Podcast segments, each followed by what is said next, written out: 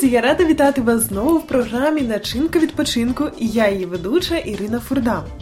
Ніхто точно не знає, скільки в'язанню років, але вважається, що воно не настільки старе, як ткацтво. Історія в'язання не так добре відома, так як пряжа для в'язання складалася з вовни, шовку та інших матеріалів, які швидко перегнивали. А ось світовою рекордсменкою за швидкістю в'язання вважається Міріам Тегелс з Нідерландів. Вона може зв'язати 118 петель за хвилину.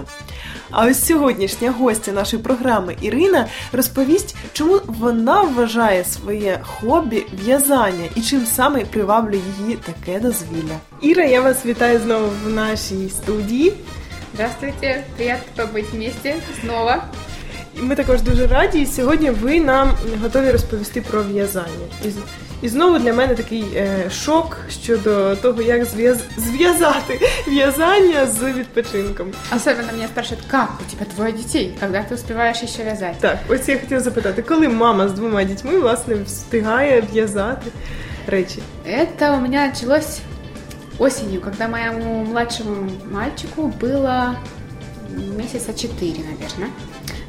А старшему 2,5 года мы гуляли на площадке. Он копается в песочнице, младший спит. Я думала, что же мне делать?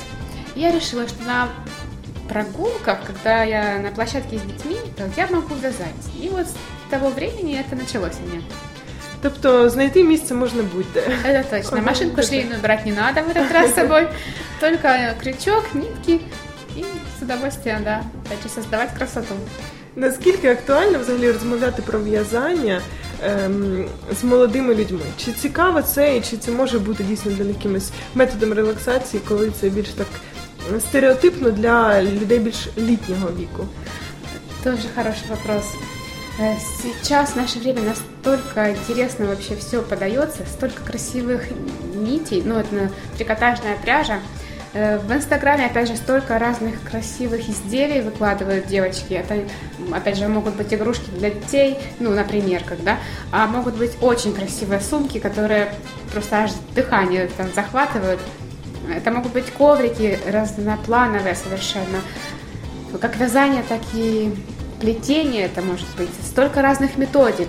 Даже там есть методики, я смотрела, вот, народностей разных, там такие узоры, там даже можно вообще запутаться, если разбираться, конкретно интересно, так глубоко, это очень-очень интересно. Тобто це тренд с ваших слів. Ну, вообще, кто, наверное, ценит всякие изделия ручной работы, то, конечно, да. І тому для дівчат, які хочуть собі дуже красиві сумочки, власне, дуже важливо послухати нашу програму, в якій молода мама розповідає про в'язання, як щось захоплююче та як відпочинок. Що можна взагалі створити своїми руками, крім сумочок? Бо я думала, що це тільки свідри, якісь кофти. В'язання, я говорю, здесь не просто о вязании изделий из пряжи. Нет, я занимаюсь вязанием изделий из трикотажных полотен, трикотажной пряжи, трикотажных нитей. Вяжу коврики, игрушки, сумки. Связала с сыном корзину для игрушек. Так хорошо стало в комнате. Сразу просторно. Вот это мои изделия, которые вяжу. Могу еще рассказать, из чего это вяжется?